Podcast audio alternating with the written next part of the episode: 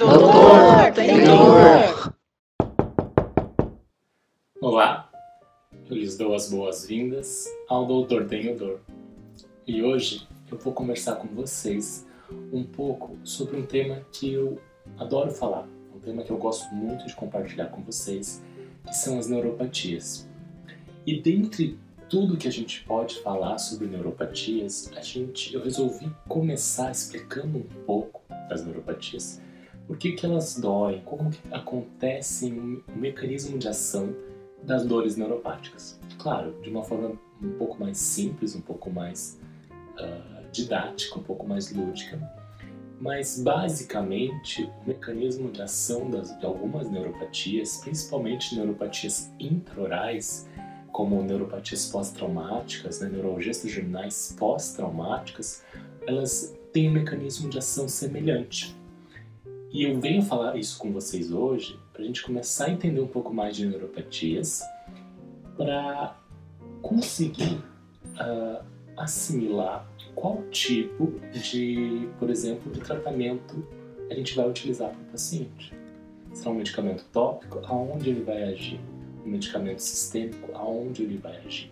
É importante conhecer o mecanismo de ação dos medicamentos e também conhecer o mecanismo de ação, o mecanismo fisiológico, fisiopatológico das neuropatias para poder compreender o rol e fazer um tratamento mais especializado, um tratamento mais individualizado.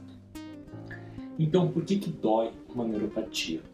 Mas primeiro eu quero fazer uma revisão com vocês brevemente sobre o que que é uma neuropatia. A neuropatia, ela basicamente, né, uma definição mais ampla, é uma dor de origem é originada de uma lesão no sistema nervoso periférico ou no sistema nervoso central. É qualquer lesão, injúria, dano, compressão, batida, ah, distúrbio, doença que acomete o nosso sistema de nervos, seja o sistema periférico, os nervos periféricos que irradiam uma mensagem de dor até o cérebro, ou o sistema nervoso central, que ele é composto pelo nosso cérebro e pela nossa medula espinhal.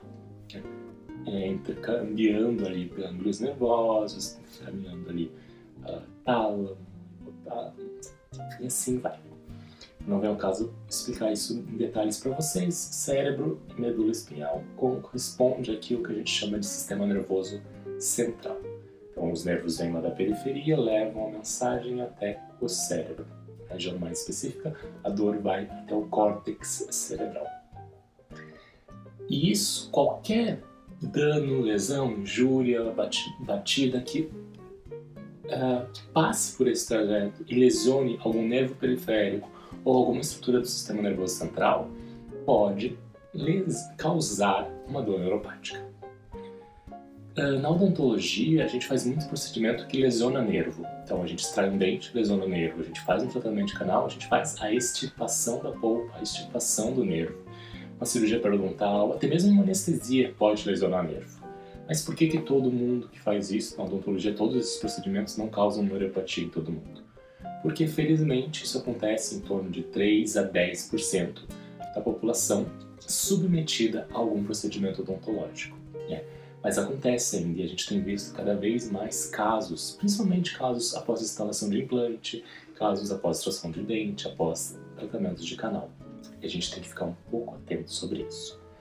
E uma coisa que eu gosto de falar sobre as neuropatias, principalmente as neuropatias intraorais, elas têm três pontos bem importantes, que é esse slide principal para vocês, gravem eles, não esqueçam dele, que vem definir bastante uma neuropatia intraoral.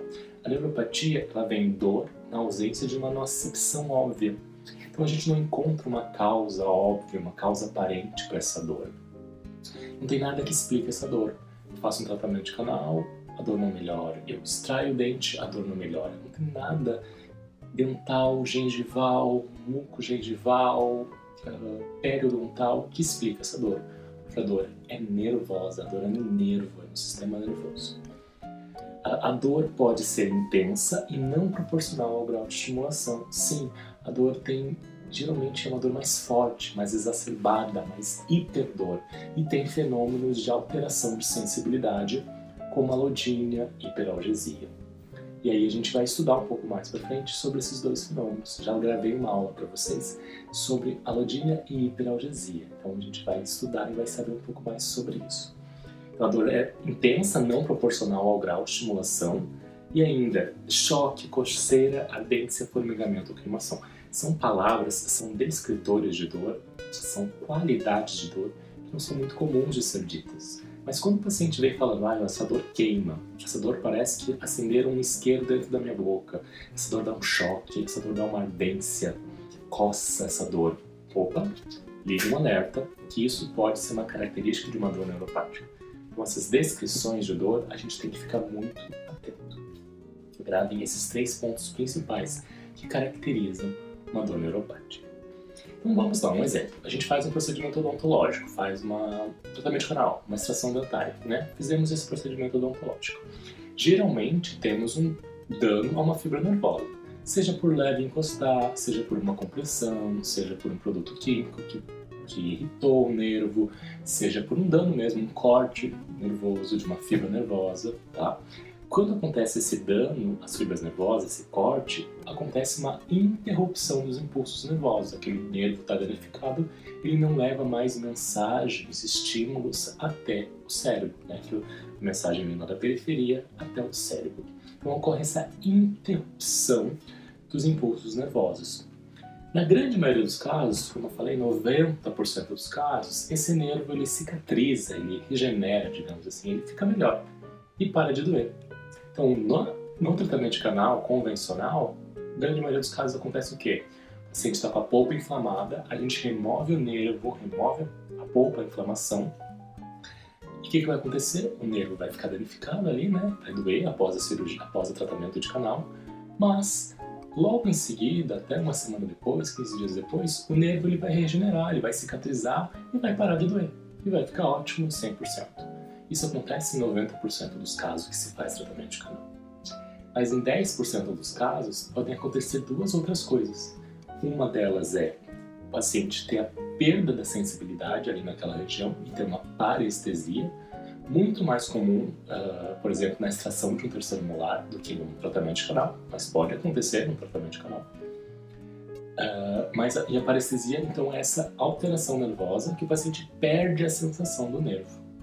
E um outro caso que pode acontecer é uma dor persistir. Então faz tratamento de canal, faz extração dentária e a dor persiste por 15 dias, 30 dias, um, me é, um mês, dois meses, três meses, cinco meses, um ano, dois anos e a dor não melhora. É uma dor contínua. Geralmente o paciente vai sentindo o quê? Vai relatando queimação, relatando ardência naquela região. Vocês já vão entender por que ele relata essa ardência, essa queimação. Então, essa dor persistente, ela, que a gente pode caracterizar aqui como uma neuropatia uh, pós-traumática, após um procedimento odontológico que causou esse trauma, esse dano à fibra nervosa. Bom, uh, nessa neuropatia, a gente geralmente tem alterações de sensibilidade, alterações nessas vias sensoriais, que são as vias que levam a mensagem lá da periferia até o nosso cérebro, até o nosso sistema nervoso central. Isso é carreado por um sistema de sensações. A dor é uma sensação, ele é carreado por fibras nervosas. E essas informações, elas são captadas lá na periferia. Por exemplo, cortei meu dedo, né? Danifiquei uma lesão aqui na... danifiquei um nervo aqui na pele, na periferia. Isso é captado por receptores específicos, eles são levados por mediadores específicos, por neurônios específicos, com o objetivo de chegar lá no cérebro. Lá no cérebro, no córtex cerebral, essa mensagem vai ser interpretada. E essa mensagem vai sendo passada até chegar ao cérebro de neurônio para neurônio, através de mensagens ou sinapses neurais entre um neurônio e outro. Vamos ver aqui agora um vídeo para vocês entenderem bem esse processo de mecanismos de dor. Tá? Depois eu levo para dor neuropática, para vocês entenderem a diferença. Então, lesionei um dedo, uma fibra nervosa, essa mensagem sobe através de fibras nervosas até o sistema nervoso central. Lá na medula, que é o sistema nervoso central, ele faz uma transmissão de mensagem, né, que passa de um neurônio para outro. Amplia isso, vocês vão ver.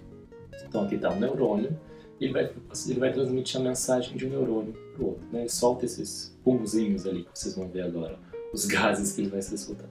Isso são neurotransmissores, transmite de um neurônio para o outro mensagens. E aí existem infinitos eh, neurotransmissores, são muitos. A mensagem continua subindo, vai e vai chegar até o cérebro, numa região chamada córtex cerebral. Lá no córtex cerebral, essa dor vai ser percebida, essa dor vai ser sentida. Isso acontece na maioria das dores, nos danos uh, neurais. Como eu falei, 90% dos casos, o paciente tem isso, cicatrizou um nervo ali na periferia, melhorou. Mas na dor neuropática é um pouquinho diferente. Vamos ver como que acontece na dor neuropática. Então, na dor neuropática, imagino que eu fiz, o eu fiz um tratamento de canal, é, extrair um, extrair um dente, ok? Extrair esse dente e esse, nessa extração houve o rompimento de uma fibra nervosa, uma lesão na fibra nervosa. Ela se danificou, se rompeu. Então, essa fibra nervosa, esse neurônio, o que, que ele vai acontecer? Ele vai começar a liberar, o, a estimular a liberação de macrófagos, perdão, macrófagos e mediadores inflamatórios. Macrófagos e mediadores inflamatórios, são é, prostaglandinas e bradicininas, ok? Esses mediadores inflamatórios vão causar uma inflamação neural, ali, uma, ou uma inflamação neurogênica naquela região periférica, onde tem a extração dentária, e vão estimular aquele nervo ali naquela região. O que, que acontece na neuropatia que difere das outras dores? Essa inflamação ela é persistente, ela persiste e não sabe-se muito bem porque uh, o nervo, o neurônio, ele continua sempre machucado, ele não consegue se regenerar, ele não consegue se cicatrizar. Então, esse neurônio que está danificado, ele começa a liberar duas substâncias, principalmente, né, libera mais, mas duas substâncias principalmente, que são substâncias que causam dor, algeogênicas, a substância P e a CGRP, que é o gene peptídeo relacionado ao gene da calcitonina. É um nome de, uma, de um neurotransmissor. Essas duas substâncias são substâncias liberadas pelo neurônio danificado. E o que, que essas substâncias vão fazer? Elas vão começar a ativar os neurônios que estão ali do lado, que não estão danificados, que estão saudáveis, e vão começar a ativar e falar para esses neurônios ali do lado mandarem mensagem até lá o cérebro. Então essa vai acontecer uma despolarização dos canais de sódio e a mensagem vai chegar até o cérebro. Por que, que o próprio neurônio danificado não manda essa mensagem através da despolarização dos canais de sódio? Porque ele está danificado, ele não está interrompido essa mensagem. Ele não pode. Então ele libera a substância P, CGRP, para os neurônios ali em volta mandarem a mensagem de dor e dizer, opa, tá doendo. O problema da neuropatia é que esse, essa liberação de substância P e CGRP ela é constante, ela não para, o neurônio não consegue se cicatrizar ou regenerar. Então ele fica constantemente liberando substância P, constantemente liberando CGRP. E o que, que é isso? Substância P lembra P de pimenta. substância P é um neurotransmissor que faz arder, que faz queimar aquela região. Então, ativa o gatilho aí mental. Substância P, pimenta, arder. O paciente que tem neuropatia sente arder, sente queimar. Opa, então substância então, quer dizer que tá, o neurônio tá, tem um neurônio danificado liberando substância P. Então, aí eu preciso tratar essa liberação de substância P. Posso usar pomadas, posso usar tratamentos mais específicos para aquilo. E aí é um tema para uma outra aula. Então, esse é um panorama mais amplo, mais geral, como funciona o mecanismo de ação de uma neuropatia e por que que dói tanto né, nessa neuropatia. Porque a dor continua persistindo, persistindo e persistindo. Espero que vocês tenham gostado. Qualquer dúvida, qualquer sugestão de tema, podem me mandar um e-mail ou uh, podem perguntar nos directs, nos comentários. Fiquem bem à vontade. Muito obrigado.